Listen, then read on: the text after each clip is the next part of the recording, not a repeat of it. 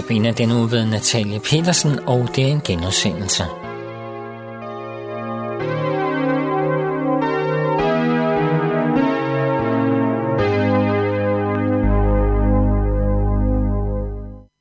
Min søn på 10 år, han brød sammen i armene på mig forleden dag.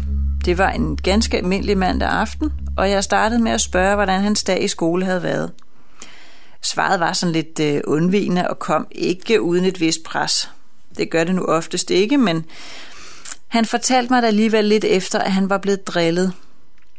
Og det kom så frem lidt senere, de driller mig med min tro, sagde han. Jeg er ikke sikker på, at det mest afgørende for ham var, hvad de drillede ham med. Men jeg tror snarere, det var hvem, der drillede. Først så ville han ikke sige, hvem det var, men jeg kunne godt mærke, at det betød ret meget for ham, fordi han nok ikke havde regnet med, at øh, det var dem, der drillede. Ganske rigtigt, så var det en af dem, han har været sammen med, sådan cirka 5 ud af 7 dage i løbet af de sidste mange måneder. Jeg tror, det ord, der bedst kan beskrive følelsen, det er nok skuffelse. Det at blive svigtet og glemt af en nær ven, det er noget af det værste, fordi man forventer sig noget andet og noget mere. Og det er nok noget, mange af os har oplevet. Det er jo ikke noget, børn har patent på, men svigt det sker også i stor udstrækning blandt voksne.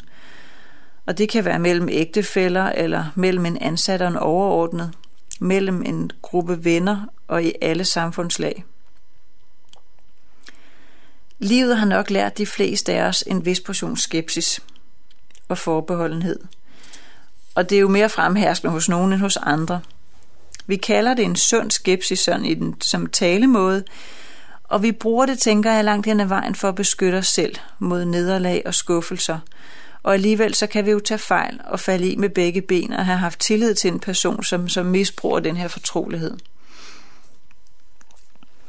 I den sangbog, jeg er vokset op med i missionshuset i Luthersk Mission, der er der rigtig mange gamle sange, som er langt over 100 år gamle. Og flere af dem har jeg øh, spillet her de sidste aftener. Der er en sang fra, øh, der er skrevet 1855, så den er altså temmelig gammel, der hedder Hvilken ven vi har af Jesus, hvor forfatteren beskriver Jesus som vores bedste og mest trofaste ven. Den ven, der kan lette den største og tungeste byrde, når vi lægger vores bekymringer frem for ham og beder til ham. Den ven, som aldrig svigter mig. Vi kan bekymre os og gøre os mange tanker om rigtig mange ting, vi kan komme i tvivl og føle os ensomme og alene, og vi kan blive betænkelige og bange. Og i forskellige stadier, stadier af vores liv, der er nogle af følelserne mere fremherskende end andre. Jeg tror altid, vi vil være bekymrede, og bekymringen kan have rigtig mange årsager.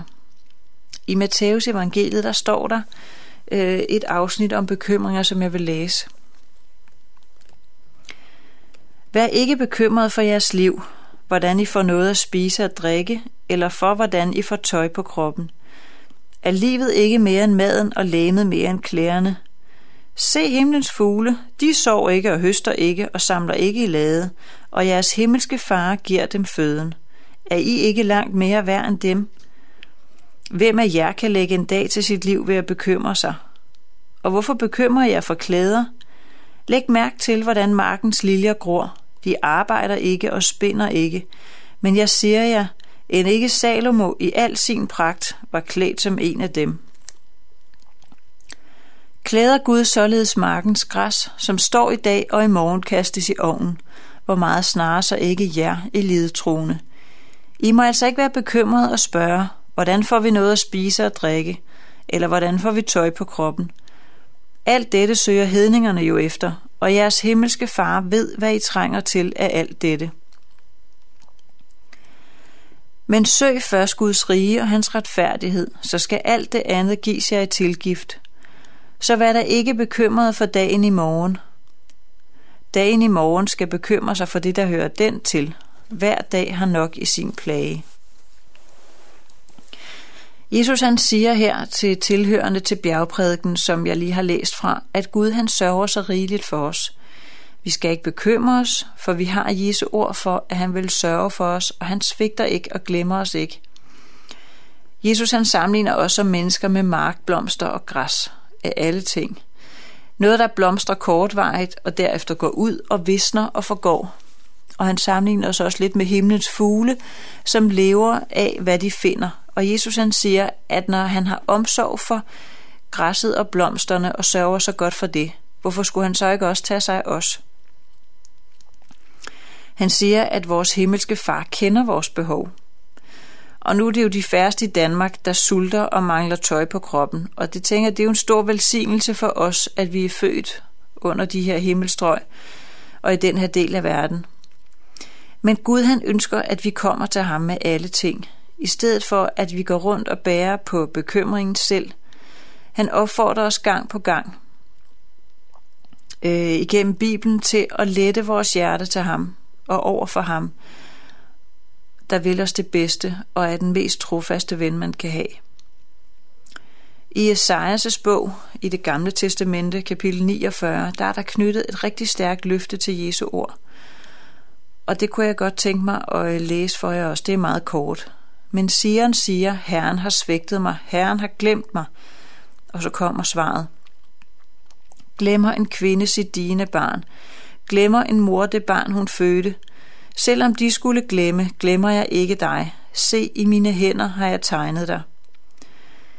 Nu er jeg selv mor, og jeg har meget, meget svært ved at forestille mig noget mere usandsynligt, end at jeg skulle kunne glemme et af mine børn, som jeg både har født og ammet. Gud han siger, at selvom det mod al forventning skulle ske, at jeg skulle glemme mit eget barn, så glemmer Gud aldrig. Og der er en sang, der er skrevet over de her vers, der lyder sådan her. Der er en Gud, der aldrig glemmer, hvad selv han skabte ved guddomsmagt. Der er en Gud, der aldrig glemmer, hvad han i ordet engang har sagt. Der er en Gud, der aldrig glemmer, skønt tit vi vandrer vores egen vej.